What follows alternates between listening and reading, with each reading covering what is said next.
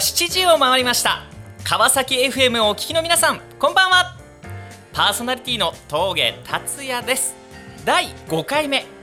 峠達也のラジオ新四録。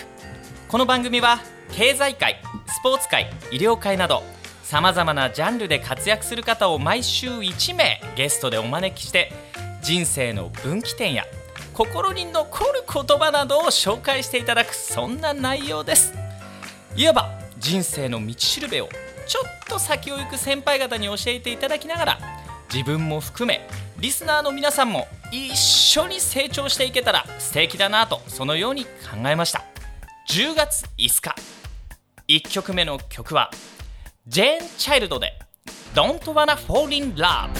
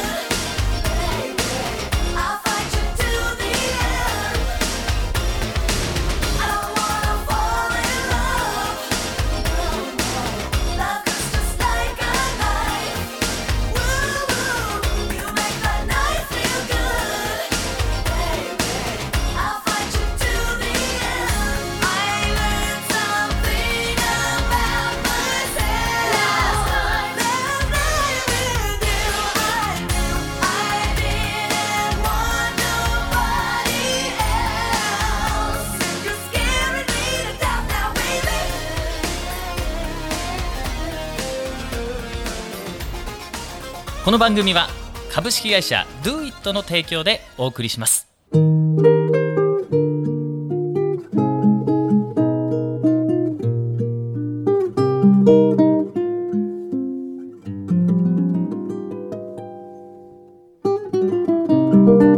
それでは本日のゲストをご紹介しましょう歯科医院その他さまざまなところで経営戦略あるいはコンサルタントを務める会社を経営。また物販。えー、その他ですね多数のですねビジネスを手掛けております。C&C カンパニー代表西尾社長です。今日はありがとうございます。こんにちは。こんにちは。よろしくお願いしますありがとうございます。いえいえ、こちらこそ。いや西尾社長、まあ、こうして今日ゲストで出ていただいてですね、はいはい、非常に私光栄なんですけど、いえいえこちらこそ先日僕あの通販番組、はい、ね、社長が、あの、奇跡の歯ブラシで、はい、なんと1時間で1億円の売り上げをね、そうですね。すごいですね。うん、まあね。いやびっくりですよ、もう本当に。あの奇跡の歯ブラシっていうのは今一本400円ぐらいそうですね、はい、定価ではね。というものなんですけど、これはどういうあれなんですか歯ブラシこれは、ええ、まあまあ今までのね通常の歯ブラシの概念を根底から覆して、はい、どの歯ブラシでどう磨くかではなくて今までの磨き方で磨けてしまう歯ブラシを作ったんです。すごいすごい。なるほど。じゃあ何かこう歯医者さんにちょっと磨き方が良くないよとか。ね、あのここ直した方がいいよっていうものではなくて、うんはい、その歯ブラシを持ってる歯ブラシをチェンジするだけで。これね今までない考え方なんですよ。今まではどう磨くかっていうのが最も重要で、はいはいで磨けてなかった、じゃあ今までの磨き方で磨けてしまう歯ブラシを作ってしまえば磨けちゃう状態が作れるよね。いやおっしゃる通りですよね。そう。これね最も重要なんですよ。うんうんなるほどなるほど。あの多くの人々がどうしたら一番いい状態になれるかということをえ組み上げていくとその歯ブラシの形になったんです。えなるほどなるほどなるほどなるほど。さすがこの経営戦略やさまざまな今コンサルタントということで、はいまあ、い。ろんな賞をね受賞されてるかと思うんですけど、まあ、この番組のまあ趣旨といいますか、はい。それはいわゆるこれから成功したい、あるいは起業したい、ん。もっと自分を高みにこう目指していきたいっていう人たちに対して、はい実は今もう巷で成功してるよっていう人も、もしかしたらいろんな人生のこの紆余曲折、山あり谷ありをこう、あったわけですよね、そこの谷の部分もう普段はもう絶対教えないよとん。いう部分をこれもう丸裸にしちゃいますよと、ね、そして一人でも多くの人にこう勇気や希望をね、持っていただきたいっていう実は趣旨がはい。あるわけなんですけど、じゃあ例えばその奇跡の歯ブラシにしてもですね、どんなこう背景があったのかなっていうのもこうちょっと気になるところでもありですね。あのね、ええ。峠さんね今日こういう番組なんで、はいはいはい。せっかくなんでお話しますけど、はいはい。成功するのは、とっても簡単なんです。来ました来ました来ました。もうね、僕がね一番興味があるのはもうその西尾社長の今日のその成功のねストーリー、これねとっても簡単で、はいはい。誰でもできるんですよ。うーでね魔法の鍵があるんですよ。魔法の鍵。魔法の鍵を手に入れた瞬間に誰でも成功しちゃうんですよ。本当ですか？これね誰でも成功するんです。だけど多くの人がその鍵をね手にできないんですよ、見えないんですよ鍵がどこにあるか。なるほど。これね簡単に手に入れられるんですよ。教えてください。魔法の鍵というのは法則なんですよ法則だった、なるほど。法則なんです。なるほど。はいこれどういうことかというと、朝起きますよね。起きますね。寝ますよね。寝ますね夜ね。でそれ毎日繰り返しますよね、はいはい。で皆さんいつか亡くなりますよね。そうですね。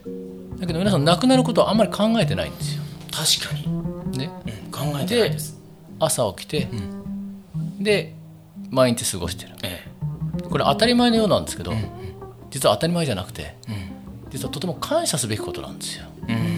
確かに。そう。言われてみて気づきますでね自分の心を感謝から満たしていくと、考え方が変わるんですよ、でね私が手に入れた魔法の鍵って何かというと、はいはい。人生の法則なんですよ。これ皆さん生まれてきて死にますよね。はい。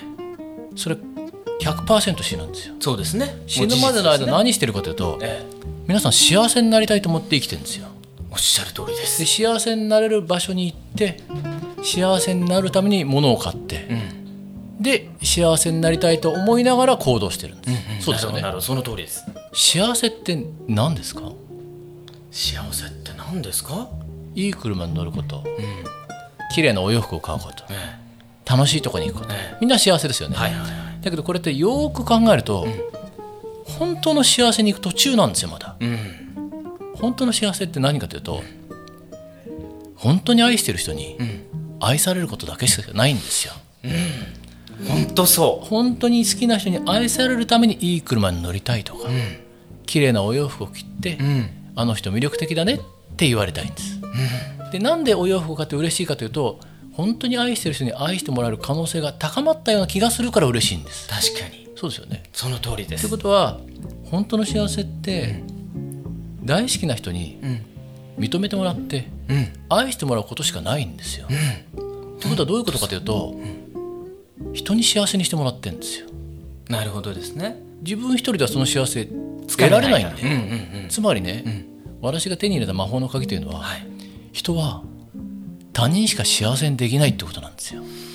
なるほど。これねめっちゃ重要なんです。めっちゃ重要ですこよね。こから物語を組み立てるとはい。全ての論理が多くの人が考えてるのと逆回転するんですよ。はみんな多くの人は何に行き詰まるかというと、ん。自分を幸せにしたいんです。なるほどその通りですよね。そう。うん、なぜかっていうと僕もうその通りだから分かっちゃうこれね。う。んその通りその通り。そうするとね必ず行き詰まるの。確かに。でどういうふうになるかというとさっきねはい。行き詰まったりうん。諦めたり、苦しんだりしますよね、私よく見ててよく思うのは、みんな苦しんでる、みんな諦めてる、何をやってるかというと、なんで諦めてるかというともう苦しいとか、辛いとか、これよく見ると自分のことなんですよ。うん、そうですよね。そうですよね、苦しんでるのも、自分が苦しんでるんです。おっしゃる通りです。これねさっきの歯ブラシじゃないんですけど私がなぜあの歯ブラシを用いたかというと、これを売れたら儲かるなと思って思いついたんじゃないんです。なるほど。自分のどうしたら自分の歯を守りたい、ってことは他人も自分の歯を守りたいと思ってるはずだと、じゃあどうやったら守れるかって考えた時にこう磨くんですよって教えるんじゃなくて磨ける歯ブラシを作った方が多くの人が守れるかもしれないなって思ったからあの歯ブラシ作ったんですよ。なるほどね、あのね考え方のベースがええ自分にやっちゃ絶対うまくいかないんですよ。おっしゃる通りですね。重要なのは他人と社会にベースを置くんです。なるほど。なぜなのか、うん。人は他人しか幸せにできないからなんですよ。なるほどね。ね？ですけど皆さん自分で自分を幸せにしようとするから苦しんで行き詰まるんです。なるほど。これね、他人と社会を幸せにしようとすると、行き詰まらないんですよ。諦めないんですよ。うん。私のあの歯ブラシで、もし一本でもえ手に入れた方が自分の歯を守れる可能性が上がるんであれば、えはいはいはい。それ絶対やる価値がある。おっしゃる通りそうですよね。そうね、諦める理由がね、浮かばないんですよ。なるあの歯ブラシは6年間一本も売れなかったんです。そんなストーリーがあったんですか？そう。え一本も売れなくて歯科業界でも、他のとこ行っても、えまあ、誰にも相手されなかった。ですけど私には諦めるという言葉は一個も思いつかなかった。うわちょっと待ってください。ここちょっともうちょい聞き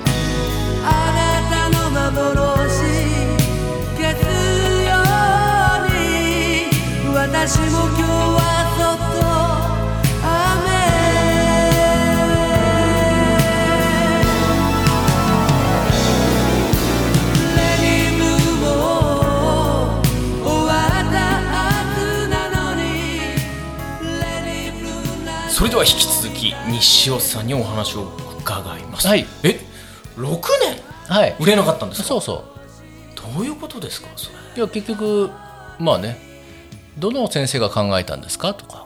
うんうんうん。どこの大学の研究所が発表したんですかとかはいはい聞かれるんですよはいはいはい私、証券マンなので歯科関係の人間ではないので。あもともと証券そ会社にお勤めされていたと。だから証券マンが考えた歯ブラシが誰も相手してくれなかったんですなるほど。はいはいはいはだけどまあね私の中でこの歯ブラシはうん。絶対磨ける歯ブラシなんでえまあ磨けなくて困ってる人がいっぱいいるだろうと。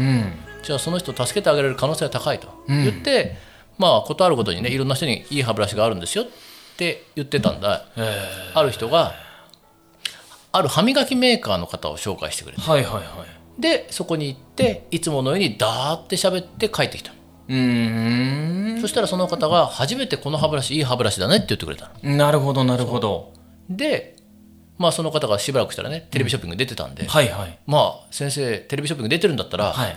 私も出たいんですけどって言って紹介してくれたの。えでそれがまあねドーンって大ヒットしちゃってますけど。ー、なんでよそれのじゃあその人のいわゆるご縁できっかけで。そう。でねその時に実はこの先生はどういう人か分からなかったはいはいはい。でまあ紹介してくれたと。えで6年間一本も売れなかったと。えはい。だけど初めて認めてくれたと。はい。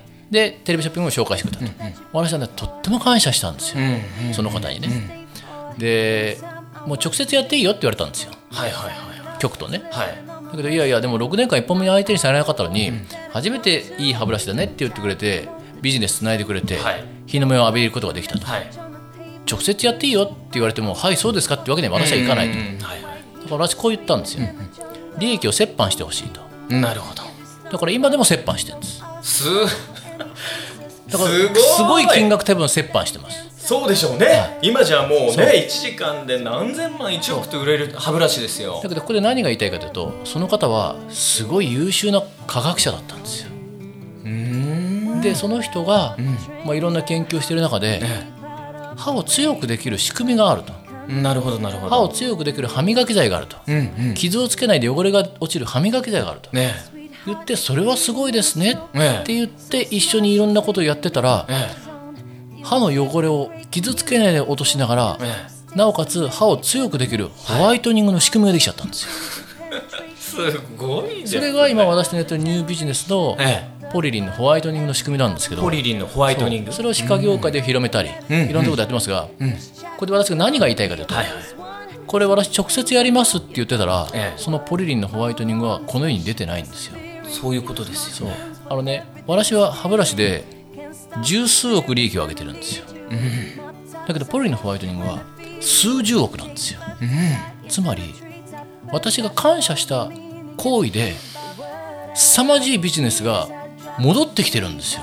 なるほど。つまりねさっきの話また戻りますけど、はい。自分が幸せになろうと思ったら、ん。直接やってます。なるほど。そう、うん。だけどそうではなくて、この感謝の思いをん。返して差し上げなければ申し訳ないと思った瞬間に、うんうんうん。その10倍以上のビジネスが返ってきてるんですよ。なるほどこれね常に花束はえ人にあげるものなんですよ。えいや。皆さんね花束を欲しいんですよ自分で、もらおうとしてますもん。違う。花束はね配るものなんですよ。配ると10人に1個ずつ配ると、ん。配った人の中で返してくれるのは34人かもしれないですけど、どうんうん。周りで花束をここの人は配る人なんだなって多くの人が見てくれるんですよ。はいはいはそうすると寄ってくるんですよ、いで花束がねあっちゃこっちゃから返ってくるんですうんなるほど。ねあのねお花屋さんで花束を一つ買ってもええ。嬉しいですけど、えちょっと寂しい。えうんうんうん。だけど花束をもらうと嬉しい、うん。それは花も綺麗だけど、その人が私の存在を認めてくれて、好意を持ってくれてるという思いがそうです花束に乗ってる。んですはいはい。そうですよね。だから花束をいっぱい配ると、好意を乗った花束がいっぱい返ってくるんですよ。なるほどね。これがね絶対成功する法則なんです西尾社長のこの今のメッセージ、はい。その感謝っていうのが全てのまあ根源であると、でもそこにどうして気づいたんですか？あのー私証券マンだったんですけど、えええ飛び込み営業やってたんではいはいはい。すで、まああるね視点で飛び込み営業やって、でそのうちの課長にねその蛍光ペンで囲ったところをはい。200件をえ毎日回り続けろって言われたんえです、うんでバブル崩壊と同時に入社したので、毎日株価が下がる。ええその中で毎日回り続けたら、1日目行って名刺をもらって、ええ。2日目行ったらもうすでに怒られて、だから株下がってますからね、で3日目行ったらめっちゃ怒られたんですよ、なるほど。で4日目に1件目のインターホンが押せなくなったんですよ。はいはいはい。でそれそうですよ。どう考えても怒られるんで困ったなと思って、喫茶店でサボってええで営業ってこんなにきついんだなとうん。うん思って会社に帰ってまあまあねちょっとおこのまま続けられる可能性がちょっとね私の中ではもう心が折れちゃってたんで、はいで、えー辞表を買おうかどうか家にあの寮に帰ってねいろいろ考えたんですけど、どうもこの毎日に行けっていうのはね無理があると、でどうもあの課長は辞めさせようとしてるんじゃないかと、バブル崩壊したんでもう人手が余ってるんで,、でこのまま辞めるのは尺なんで、え毎日回り続けてお客さんが起きないことを証明してから辞めようと思ったんですよ。そう。で、ええ。次の日から毎日回り続けた。はいはいはいはい。そしたら3ヶ月すると、ほとんどのところで、口聞いてくれないんですよ、うんうんもうほら怒っても警察呼ぶって言われても次の日来ちゃうんで,、はいはいはいはいで誰にも相手されなかった。えでそのまま回り続けて、え半年したら、ある文房具屋のパートのおばさんにはい。呼ばれたんです、はいはい。ちょっとおいでと、ん西尾君ね、あんたこんなにみんなに嫌われて辛くないの？って言われて、うん辛いですよ、ええだけど仕事なんでって言ったら、えうちにはねあんたと同じ年の息子がいるんだであんたほど大変じゃないかもしれないけど、ん。あんた見てると涙が出てくるんだ、うん。貯なんか僕もね本当に今ねイメージしてちょっと泣きそう。で貯金してやるから、資料持ってこいって言われた、私断ったんですよ。はい。お客さんができないことを証明するために回ってたので課長の言ってることは絶対おかしいと思ってたのででもできちゃった。なるほど。でいやいやいいですって言ったらこう言われたんですよ、お前のためじゃなくて、私のためなんだと。なるほど。だから資料を持ってこいって言われたはいはいはいんですで、ん。買ってもらった。貯金をね、はい。でそれを課長に言ったら、すっげえ喜んでくれたうんうん辞めさそうとしてたんじゃなかったんですよ。うん。でもう一人起こすとお前は営業に開眼するって言われたなるほで回り始めたら、あっちゃこっちゃで声呼び止められるようになったんですよ。どなるほど。で営業部長みたいな人には呼ばれて、ちょっとお前前に来いと、でみんなに注目しろと、はい。こいつ毎日回ってて、お前らすごいねバカにしてただろうと、こいつは営業のねセンスがないとか、あんなやり方で起きるわけないって言ってたけど、こいつが本当にすごいのか、バカなのかどっちかもしれないけど、営業はこういうことなんだうん。って言ってくれたんですよ。なるほど。で他のとこでも、ある叩き上げでね、まあ、すごい会社の社長がえ呼ばれてね、お前毎日来てんだって、で俺その社長の顔なんか見たことないから分からない,、向こうはねよく受付で怒られてるから見てるんですけど、ええはい毎日来てます、迷惑かけて申し訳ないませんって言ったら、いやいいんだと、でお前よくガードレールに座ってんなって言うから、あの蛍光ペンのねラインから一本も出ちゃいけないって言われたんで、蛍光ペンの中のガードレールに座ってタバコ吸ったり休憩したりしてたんですって言ったら、すごい受けてくれて、お前信用に値するから、うちの会社の株を全部運用させてやると。言って預けてくれた。すごいつまりね私その中でだんだん分かってきたんですよ。ええ皆さんいろんな人生があってええ。でいろんな価値観があってええ。いろんな悲しみがあってえ。いろんな喜びがある、うんじゃあそれをどうして私の証券会社という立ち位置でこの人の人生を幸せにしてあげるかということを追求すると売上と手数料が後からついてくることに気づいたんですよ。つまりね最初は儲けさせればいいと思ってたの最初。はいはい。それはね私の薄っぺらい価値観だった。例えばさっきのすごい会社の社長なんか、例えば1000万2000万損しても実は痛くも痒くもないんですよ、はいはいはい大儲けしてる、うん。損金であげればいいだけだ,、はいはいはい。だから私そのこと分かんないんで、暴落すると社長のとこすっ飛んでって、こんなに大損させてしまいました。と、はいはい。まだ売ってないから損は確定してないけど、今のところ評価損でこれぐらい出てますと、言うとお前損させたんだったら、お詫びにね飲みに行くの付き合いって言われて飲みに連れて行っていかれる。だはい。けどお金は払ってくれるんですよ、はい。で払ってくれて、ええ。若い頃の大変だった話とか、え会社を立ち上げた時の話を教えてくれる。私はめっちゃ勉強になるんですどよ、えだからその社長はその私に預けてくれた株なんてなくなってもいい金額なんですよ、私にとっては大金だけど、で彼は私みたいな人間を一生懸命やってるのを応援することに関して喜びを感じてるんですよ。なるほど。そうだからもう喜びというのは人生様々あるのでうん。そこに気づいたってことですよね。それをどうしたら私という存在で幸せにしてあげるかってことを追求すれば売り上げは、ね、必ずついてくるんですすよごい。これねすべてのねセールスマンよ。そしてこれから起業を目指す人々よ。聞いてほしいこのメッセージ深い。西尾さんありがとうございます。はい。一曲いきましょうシドニー・オコナー Nothing compares to you I can eat my dinner in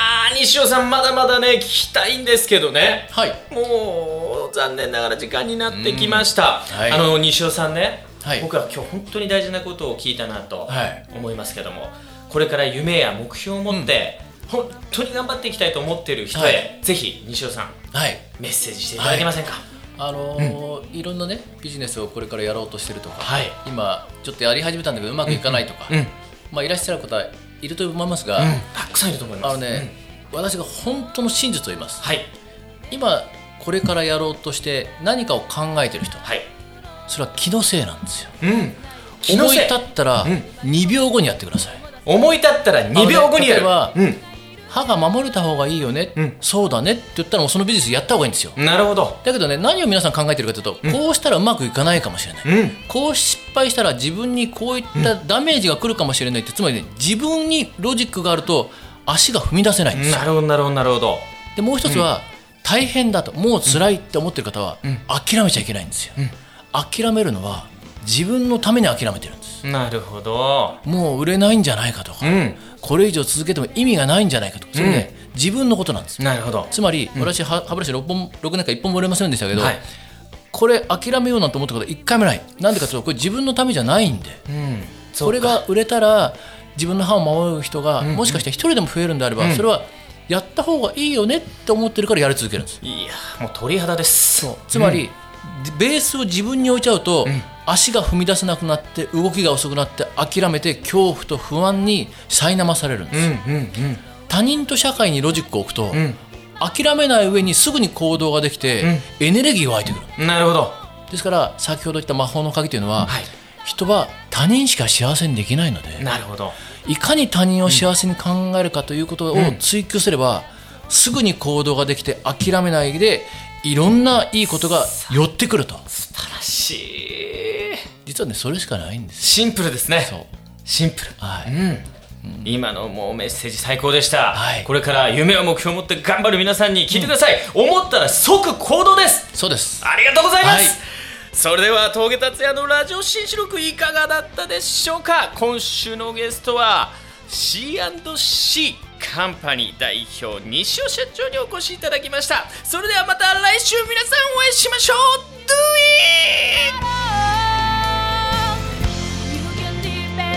it! この番組は株式会社 Do It の提供でお送りしました。何も信じている